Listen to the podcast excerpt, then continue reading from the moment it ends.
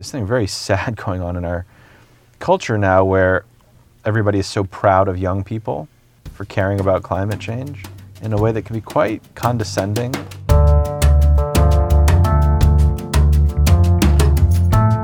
I'm Michael Tamblyn, CEO of the global ebook store Rakuten Kobo.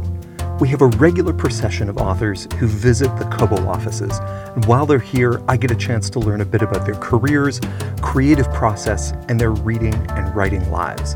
And hopefully, you will too. Welcome to Kobo in Conversation. My guest today is Jonathan Safran Foer. Jonathan is an American novelist who exploded into the literary world with his first novel, Everything is Illuminated, in 2002, followed up with the equally acclaimed Extremely Loud and Incredibly Close in 2005, before switching to nonfiction for his book about food production and factory farming titled Eating Animals in 2009. His most recent novel, Here I Am, was published in 2016. As we do in Kobo Conversation, I'll be asking him about books that were significant to him when he was young, books that helped form his sense of himself as a writer, and the books he was reading when writing his most recent book. And along the way, we'll spend most of our time talking about this latest work, We Are the Weather, which brings him to our studio today. Jonathan, welcome to Kobo Conversations. So nice to be here. Thank you. I'm going to read part of the summary of the book that came from the helpful publicists who were pulling this interview uh, together. Most books about the environmental crisis are densely academic, depressingly doom laden and crammed with impersonal statistics. We Are the Weather is different, accessible, immediate, and with a single clear solution that individual readers can put into practice right away. When you decided to tackle the topic of climate change, were you conscious about what you didn't want the book to be? I absolutely was. And I was responsive to my own reading experiences, and not only of books, but of articles my viewing experiences of you know TV documentaries or news pieces about climate change. And what I found is it was very easy to move me, apparently. You know, I would read a couple pages of a book, watch a couple seconds of something on a screen, and say, oh my God, this is horrible. Somebody's got to do something. But I never stayed moved, and I never was moved to action. And I think even worse, I was confusing the feeling of being moved for doing something, you know, as if simply saying, somebody's got to do something was doing something. So with this book, it's not that I figured out some other way of talking about climate change. This is an exploration of my own responses and why it is that I could know as much as I knew scientifically and could care as much as I cared and still do hardly anything at all. The book begins with an exploration of suicide notes and then the faulty nature of memory. It segues into voluntary blackouts and collective sacrifice in North America during World War II. And at a certain point, I realized as a reader that we were a few chapters in, but hadn't specifically addressed the topic that the book was about. And then I turned a page, and you actually say, I've gone 63 pages in without talking about climate change. So, what were you working up to in those first 62 pages? Well, a couple things. One is part of the story that I'm trying to tell here isn't only about climate change, but about our own problems with not believing what we know or not acting on what we know. And I explored different historical precedents of that and the psychology of that, and as a kind of setting of the table before getting to the thing that this, the kind of knowledge that is the subject of this book. And there was another reason that I withheld it for that long, and in a way it's contained in that word I just used, withheld. I was going to be writing about sacrifices people would have to make. You know, some people might think of those sacrifices as the least that could possibly be asked of somebody in the context of climate change. Some people might look at them as very stark and upsetting. But I wanted to earn a certain amount of goodwill from the reader, make clear that this is not the kind of book that was, you know, described by the publisher, dour, depressive, academic but one that was accessible, one that wasn't patronizing but conversational, one that didn't share conclusions, or not only conclusions, but also shared struggles. Something you work very hard to impress on the reader is that climate change isn't coming. We're already in it. It's here and we aren't going to get out of it. Could you take a couple of minutes and just lay those facts out for us in terms of where we are now in current state of things? I'm not sure exactly what I can lay out that you wouldn't know on your own. And the, the funny thing about where we are with climate change right now is knowledge isn't the problem. You know, five years ago, it maybe was, and there was either you know a large proportion of people who didn't believe the science, or people who didn't really believe the implications of the science. It's not the case anymore. Even in America, which is certainly behind Canada and behind much of the rest of the world in terms of climate consciousness, uh, 91% of Americans accept the science of climate change. Twice as many Americans believe in Bigfoot as deny the existence of climate change.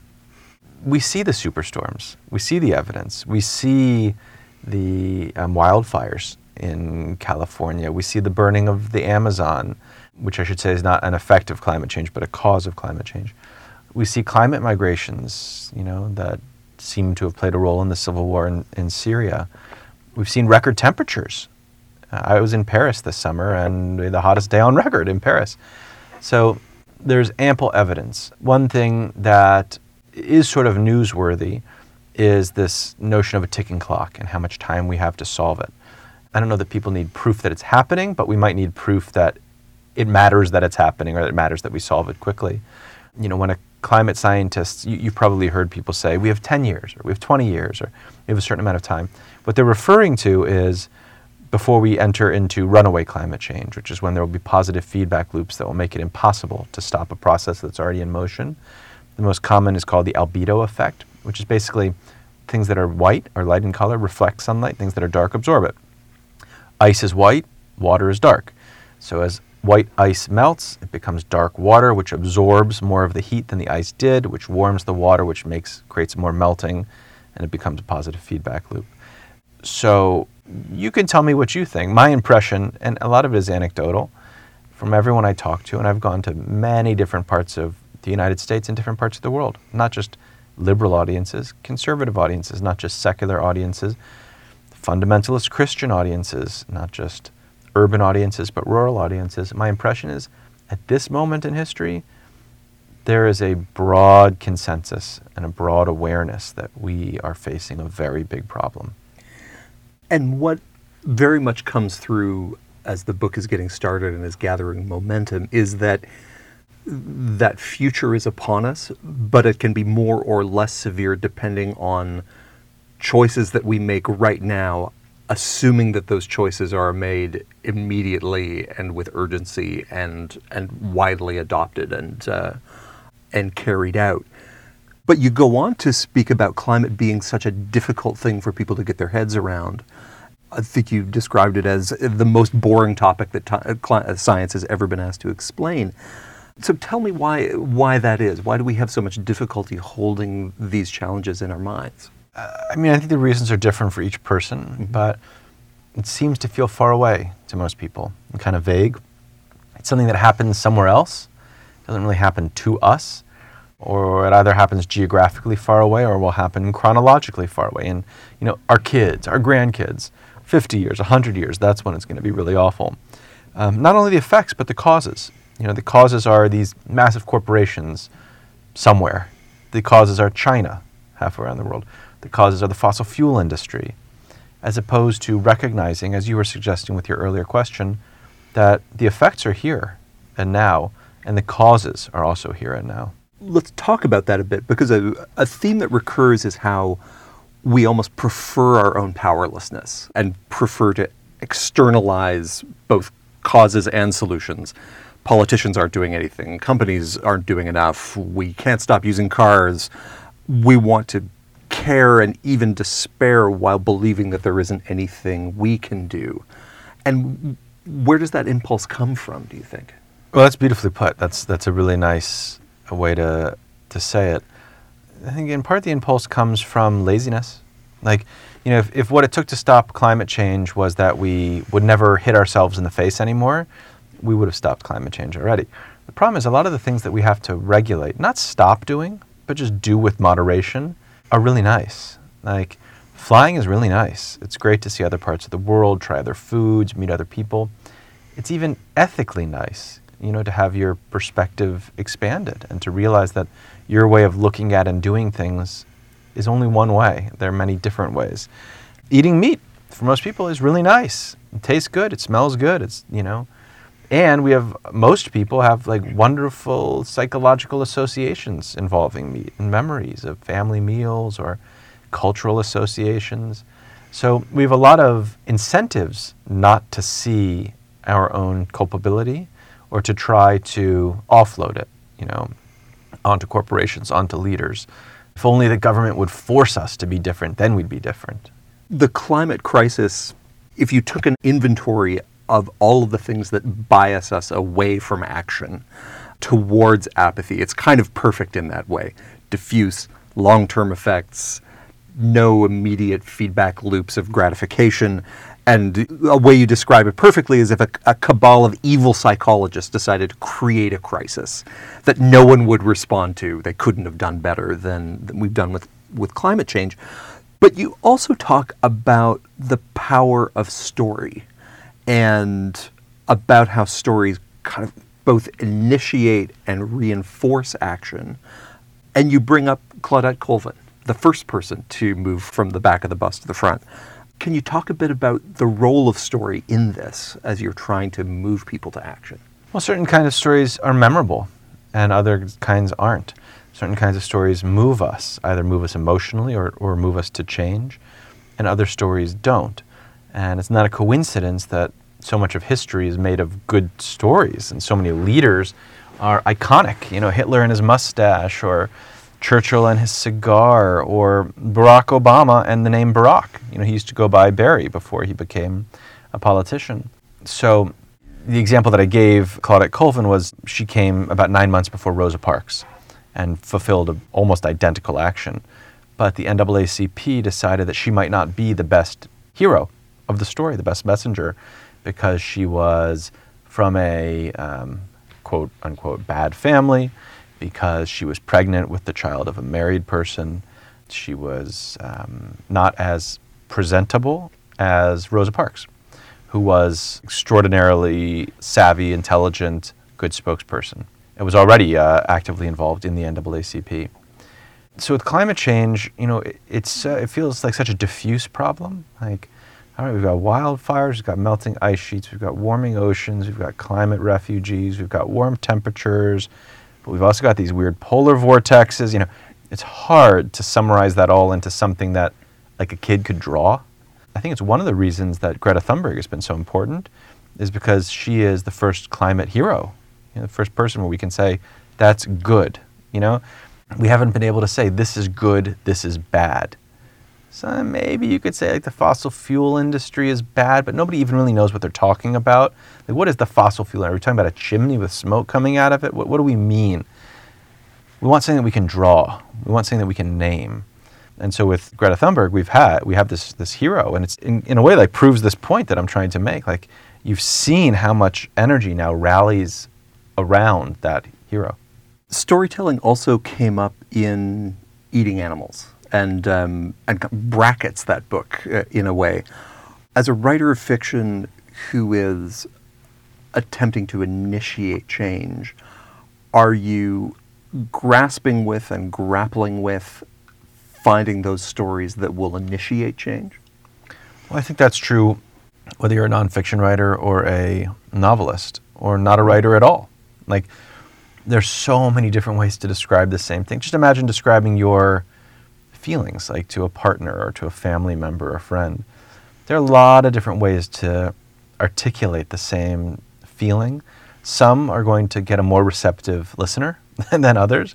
You know, if let's say you hadn't read my book and that that hurt my feelings, right? I could say to you, you know, it really pisses me off that you have time to read all these other books and interview all these other authors and you don't even bother to open the cover of mine. Or I could say, you know, I really respect you as a reader and I respect your taste. And it would mean the world to me just to know what you think. I know you're a really busy guy, CEO of this big company.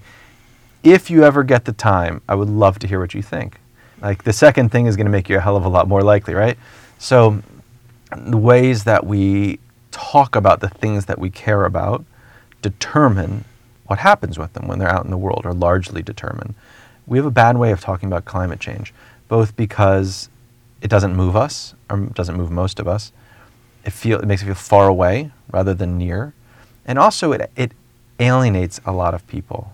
You know, it makes it seem like this is a political issue when it should not be a political issue. Conservatives don't care about the environment less than liberals do. They don't love their kids or grandkids any less than liberals do. But climate change, unfortunately, has become a bit of a zero sum game where some people are going to score points and some people are going to lose points politically. Some people are going to feel smart and righteous, other people are going to feel demeaned and ignorant. Um, we need to find a way to talk about it that reveals that, of course, we all want to save the planet. One thing that you illustrate so well is this experience I certainly have felt before that there are there's some kinds of action that are easy to take, that feel rewarding, that validate you as you do them. And then there are ones that don't, that just feel quotidian and you know without benefit or without reward and that almost none of the rewarding actions are the ones that you need to do to to slow down climate change you described this experience of racing home ahead of Hurricane Sandy. So uh, can you can you talk a bit about that push and pull for us of actions that reward, actions that don't, and how we need to overcome that in a way? Well, there's a danger in doing things that feel good rather than that do good. Some of it is just a problem of information. So, like the most talked about actions um, with regard to the environment are recycling, avoiding plastic, and planting trees. And I would probably add to the list like buying a hybrid, although that wasn't in this specific study that I'm referencing. And those are not high impact activities. There are four activities that matter more than all others by a long shot. And they are flying less, living car free or driving as little as possible, having fewer children, and eating a plant based diet. So, three of those are kind of in a bit of a group where you know most people just aren't in the process of deciding whether or not to have a kid in a given moment. Uh, 85% of Americans drive to work, and most Canadians as well live in cities that were designed to require cars. More than half the flights we take are either for business or for non leisure personal purposes, like visiting a sick relative. So we need to do less of those three things, but we can't just say, "Hey, tomorrow, let's all let's all stop." I'm shutting it all down. Yeah, food is different because for two reasons. One, it's a decision we make three times a day, and it's unconstrained for almost all of us. You know, we really can choose what we're going to eat. And it's the only one of those four that immediately addresses methane and nitrous oxide, which are two of the most powerful greenhouse gases. Methane is about 86 times as powerful as carbon, nitrous oxide is about 310 times as powerful. When I say powerful, what I mean is, you know, think about greenhouse gases as forming something like a, a sheet, a blanket over the earth that holds in the heat. It keeps it from reflecting the sunlight from reflecting back into space. Methane is a, a blanket that's 86 times as thick as carbon, and nitrous oxide is 310 times as thick. So, as we're facing this ticking clock of needing to somehow stop this warming before we reach um, runaway climate change, we want to look at the biggest expenses first. You know, if you're like a, a family that has a budget, you're trying to pay the rent at the end of the month, the mortgage. It would be idiotic to say, like, who bought these three postage stamps, you know, this month? Wiser is to say, like, do we really need this car? Or like, boy, we spent all of this money on healthcare. Is there any way that we can? I, I know that's not a problem in Canada, but in the United States, healthcare is a huge expense. When you were getting this book going, when you were starting to gather thoughts around it, was this idea of diet being the thing that you can do now, the thing that is in some ways the most impactful sacrifice that a, that a person can make to address the climate crisis. Was that the seed of the idea for the book and then the rest built around it? Or did you go into this as an exploration and found that in the middle? Very, very much the second. The last thing I wanted to do was write another book about meat, animal products. I really feel like I exhausted that subject with eating animals. I, I set out to write about my own problematic relationship to the question of should we eat animals. With this book, I wanted to write about climate change. That's what was motivating me, that's what was upsetting me, that was the problem that I was seeking to solve. Like, what can I do? Somebody who believes in science. I believe what the scientists have to tell me. I'm somebody who loves my kids. I'm somebody who's thinking, who doesn't, Well, who would rather be part of the solution than part of the problem. So what can I do? Both in the sense of what can I do that will matter in the world, and also in the sense of what are my own limits? What can I do? Like, it's bad to fly. We know this. It's not controversial. I flew here from New York this morning.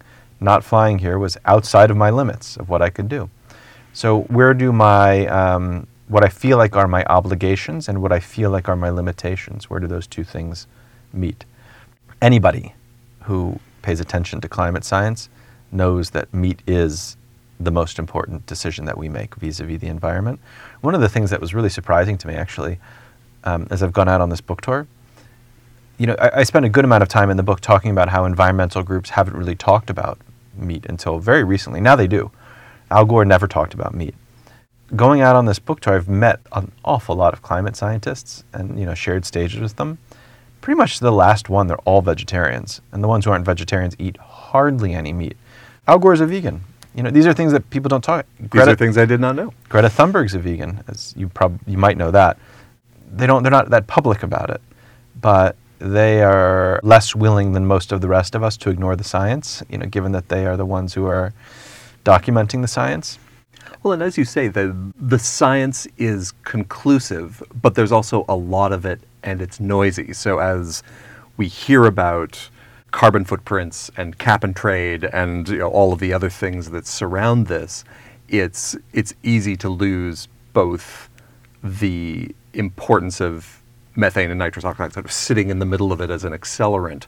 And that particular prescription in the midst of all of the other ones that people are trying to push on at the same time. It's hard to go, oh, that's a thing I can do, which is one of the things that I think makes this book so interesting is that you do locate a solution that people could say, yeah, I could do that now. Absolutely. And I wish people with much, you know, larger voices than I have would do that.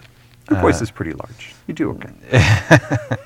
it's large inside my, my house in Brooklyn, but outside of my house, you know, just speaking realistically and honestly, like a writer has limited reach. Like I do what I can with the reach that I have, but it's it's very limited, and I would love to see, you know, real public figures with you know millions of followers and starting to talk about these things because I think an awful lot of people would follow you know, really, I believe that. I don't, I don't think the problem is that people are lazy or ignorant or unwilling to make changes. I genuinely believe we're looking to change and don't know exactly what to do. And having trustworthy messengers tell us, hey, here's what we can do right now. I'm going to do it. Do it with me. We're going to be imperfect about it. Sometimes we'll fall short. We're not going to be judging each other. We're not going to measure our distance distances from perfection. We're just going to try. There were a few facts that I highlighted as I was working my way through the book. If cows were a country, they would be the third largest country for carbon output after the US and China. If, in terms of relative footprints for countries, if the whole world consumed carbon the way that a person in Bangladesh consumes carbon, the or outputs carbon, the Earth could be the size of Asia and sustain everyone equally. With China's uh, individual personal output it was about right, but if everyone produced greenhouse gases the way that a North American did, we would need four Earths just to survive.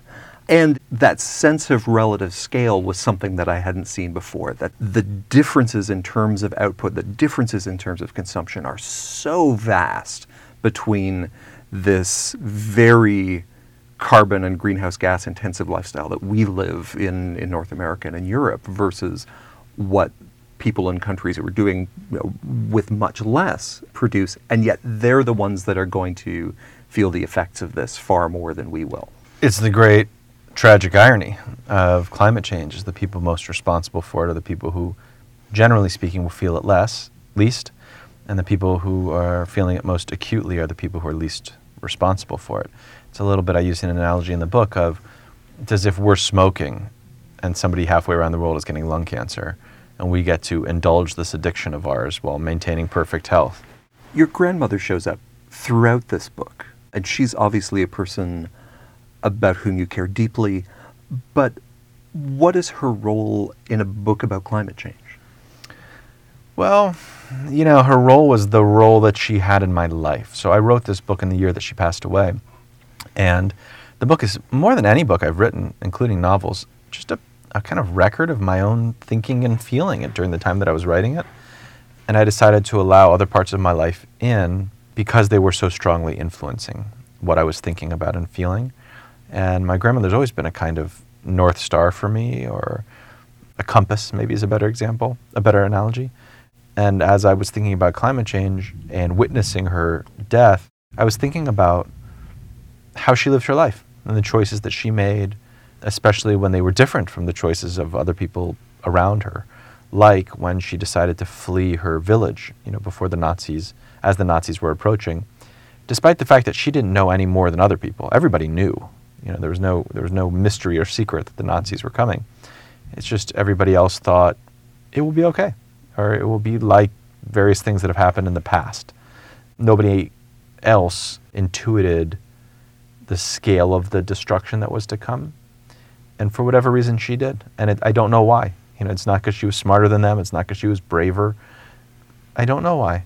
But as I was thinking about why it is that we know what we know and do so little, and at the same time experiencing her death, it just it made good sense to me. No, it's not even that it made sense. It's that what my brain naturally did was mm-hmm. to look to her life.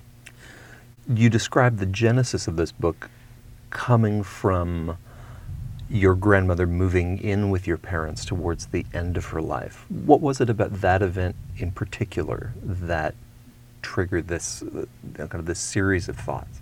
I think in part it was witnessing my parents' care for her and thinking about what it is to care and what our obligations are to others, whether they are nuclear family or people halfway around the world or people who aren't yet born yet.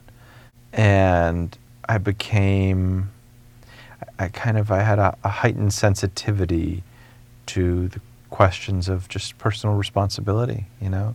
I was really moved, I have to say, by the way that my parents took her in and made sacrifices. Mm-hmm. And know, kind of turned their own lives inside out yeah. to help make that possible. Yeah. We live in a world or in a moment when acquisition is like the greatest value always, having more, you know, acquiring, consuming. Like we deserve to have everything when we want it. And that can't be sustained. I mean, we've, we've known that for a long time, but in a quite urgent way, it can't be sustained. And witnessing somebody else being willing to have less in the interest of a greater good is really, ins- it's just inspiring. And um, the way my parents took care of my grandmother was one, one such case of that. As you mentioned, you show a lot of different facets of yourself as you go through this book yourself as a writer, as a grandson, as a son, as a father.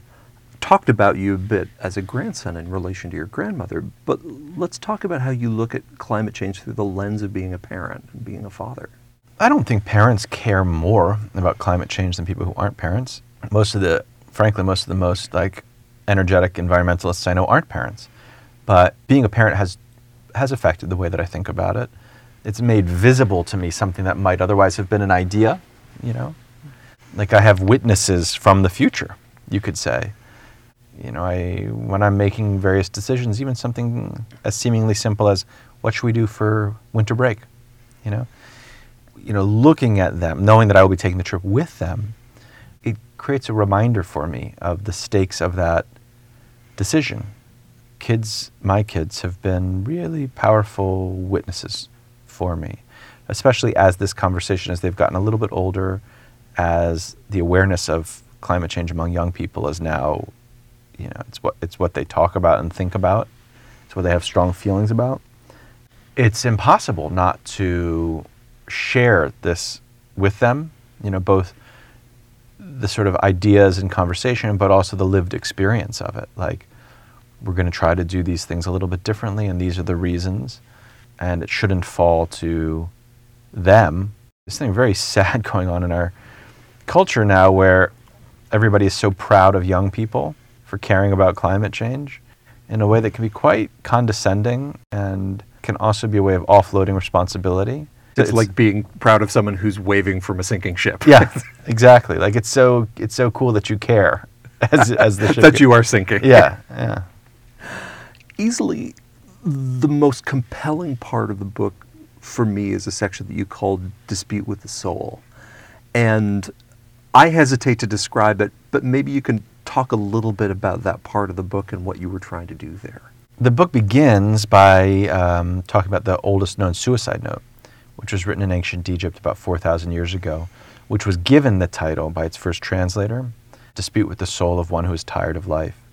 And I just kind of, I talk about ideas of suicide and ideas of survival throughout the book, and the question of whether this, the author of the first suicide note, even committed suicide. We, we don't know. We have, we have no idea. And a suicide note can also resemble a life note, like arguments for wanting to live and survive.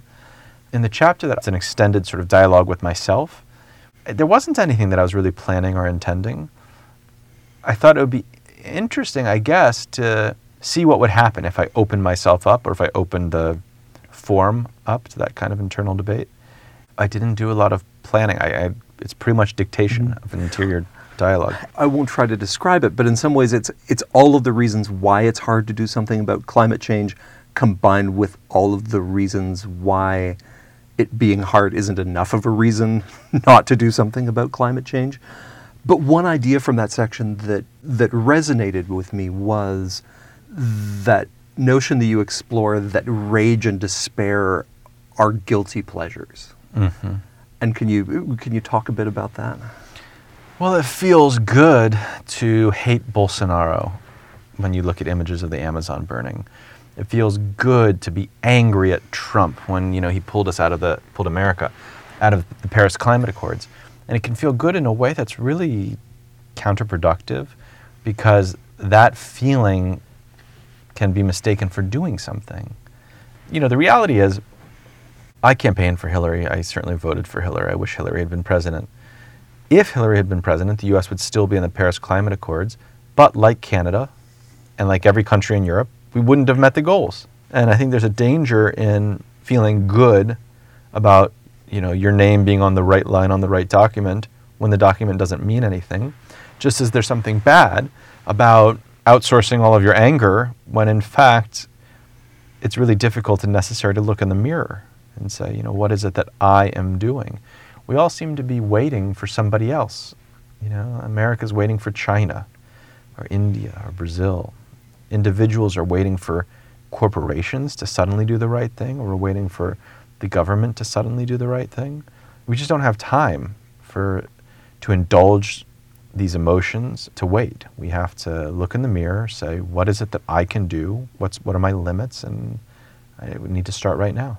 This book is filled with, I'm not sure, rage, frustration, to be sure, but also this feeling like you're pacing around the issue, either probing at it or trying to find a way that will connect with people, to tip people from knowing to acting. Is that sense that every chapter is a bit of an exploration of an idea, you know, you working through different ways of trying to approach this problem? Yeah, absolutely. I mean, this book, as I said before, it's not, it's not like a, a conclusion that I reached that I wanted to share. It's a problem that I've been wrestling with and continue to wrestle with. I didn't I didn't resolve it when I finished the book. You know, climate change is not an event; it's a process. You know, people who say we're doomed or people who say we're going to be all right are both wrong. We're not doomed and we're not going to be all right. It's a process of loss, and that loss some of it has been determined already. Almost all of it has not been determined, but will be by what we choose to do. And our choosing to act is also a process. It's not an event. You know, we're not going to end this interview and say, "Awesome, let's both be environmentalists," and that's that. Probably what will happen is each of us will have been, you know, given that much more to think about, and we'll go home and we'll have dinner in a few hours. You'll think about that. We'll I will be thinking about planning a couple trips later this year. I will have my own meals tomorrow. And even though I am a committed vegetarian, it's still not easy for me. I still think about it. I still crave eating all kinds of other foods that part of me wants to eat and part of me doesn't want to eat. And I think the way forward is to acknowledge that we have these competing parts. Part of me wants to fly, part of me doesn't want to fly. Part of me wants to drive, part of me doesn't want to drive. Part of me wants to eat meat, part of me doesn't want to eat meat. And not finding a way for one to defeat the other, but finding a way to do what needs to be done, you know, to moderate behavior, to regulate ourselves, to do less of the things that we have to do less of. In your writing of this book, you say, I was willing to trade comprehensiveness, even a kind of professionalism, for a form that motivated me. And was that just an outcome of the writing process, or did you know at the beginning that you you weren't going to try and write the everyday uh, kind of climate change book? I knew it at the beginning. I mean, I'm not qualified to. First of all, you know, I'm not a climate climate scientist, and I'm not a professional journalist. I don't have that informational background or technical background, and I don't have those skills. I bring something else to a book. I bring the skills that I have as a novelist, and I bring the honesty of my perspective. And that honesty was actually my guiding inspiration as I wrote the book, even when it was embarrassing or potentially even shaming. There's just, we don't need a kind of false self righteousness or a false certainty or a false clarity. I feel an enormous amount of confusion about climate change and a lot of disappointment in myself. And I think sharing those is not only potentially helpful to other people who feel the same kind of mix of emotions, but helpful for me to as a way of moving forward and doing something. You wrote two works of fiction before switching over to nonfiction for eating animals, then two more works of fiction before coming back to We Are the Weather. Are those easy transitions for you? Are fiction and nonfiction works uh, kind of progressing in parallel? Or do you do you switch you know, mental tracks? I had a friend who was a writer who's unfortunately no longer alive, who used to say writing is like pulling teeth out of your penis. it's like there's just nothing is easy, nothing is effortless. It's just terrible. It's just terrible. And uh, you know, is moving between fiction and nonfiction hard? Man, it's really hard. Is moving between fiction and fiction hard? Yeah, that's really hard. I find it all really quite hard. The saving grace is when I find a subject, or maybe subject isn't the right word, like an atmosphere, maybe, that I care about. You know, when I care about what I'm writing about, I tend to do okay. And when I don't. In that it lowers the amount of suffering, or the suffering is more bearable? It lowers the amount of suffering. Okay. Yeah, it, it's not all suffering. A lot of it's just boredom. Mm-hmm. A lot of it is the feeling of lying to oneself when I really care about what I'm writing about, either on the level of it simply pleasing me or the level of it feeling significant in some way, then I, I tend to do okay. But that usually, or for me, that so far has involved an awful lot of false starts. You know, nine tenths of the time working on things that I don't realize for quite a while that I don't care about in, in the right ways. Do a lot of things get thrown away or stuck oh, in the oh, drawer? yeah. Yeah, yeah, yeah. More than more than two thirds get thrown away. Let's go all the way back to the beginning. What were some of the books that formed your sense of being a reader when you were young? So when I was very young, I would probably say Jewish stories, you know, that I was either told in Hebrew school or by my parents or grandparents, biblical stories. As I grew in high school, I liked a lot of the kind of, you know, beatniks and the kinds of things that high school students read and love for great reason. In college, I was interested in magical realism, Italo Calvino and Marquez and Borges. They really expanded my notion of intellectually and emotionally what fiction could do. Uh, I read Love in the Time of Cholera right around the time that I was writing my first book, Everything is Illuminated and I think his influence is pretty obvious. Were there were there other books that were formative to your sense of yourself as a writer? Many. Kafka's stories were hugely influential. Bruno Schulz, Philip Roth, but also things that weren't books. You know, I absorbed a lot of media when I was younger.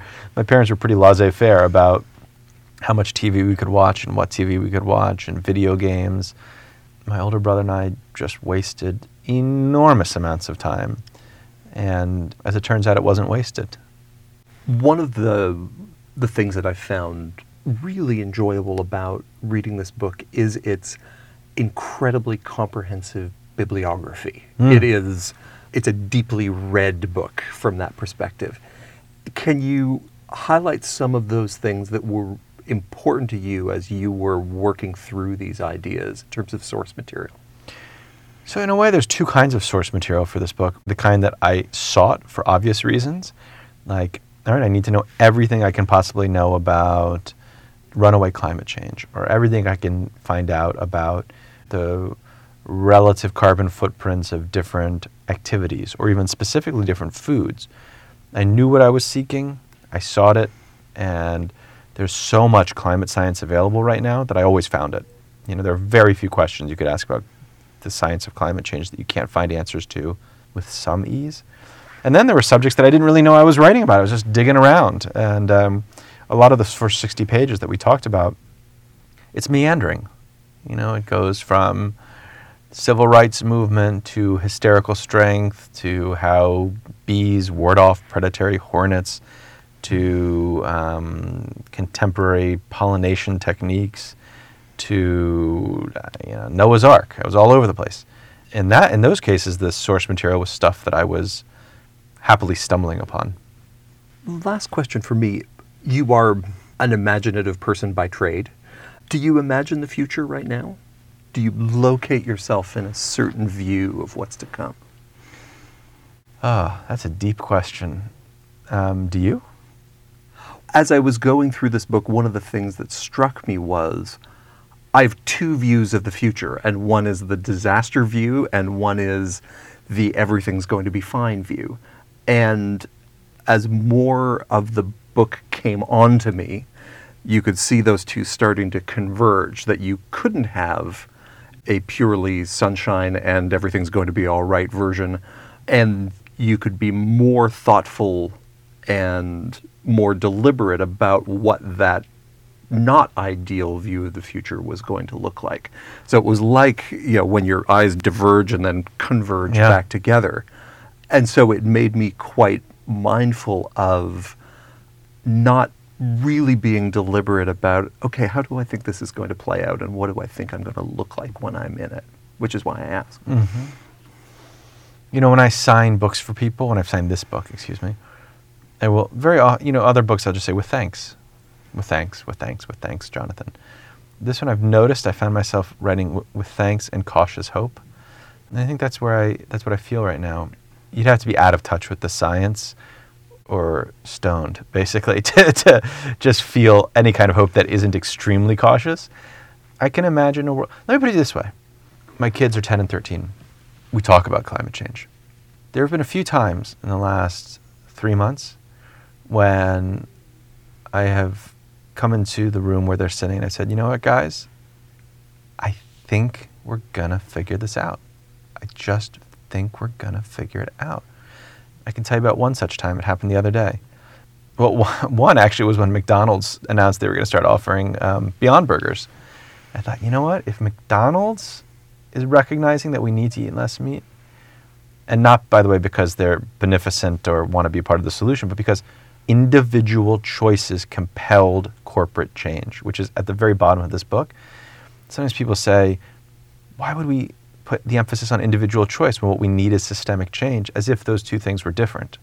Um, we can bring about systemic change with individual choice, and that systemic change will make it easier to make good individual choices, and it will be a virtuous cycle. In any case, when McDonald's announced that, I said that to my kids. But more, uh, another example that happened even more recently was I have a friend named Samin Nosrat who is a chef and a TV personality. She wrote a cookbook called Salt, Fat, Acid, Heat and has a show on Netflix. I don't know of anybody in the world who does a better job at conveying what's great about food than she does. It's just so joyful, it's so informed by culture and friendship and family and love. She read this book and said that she's going to try to not eat animal products for breakfast and lunch.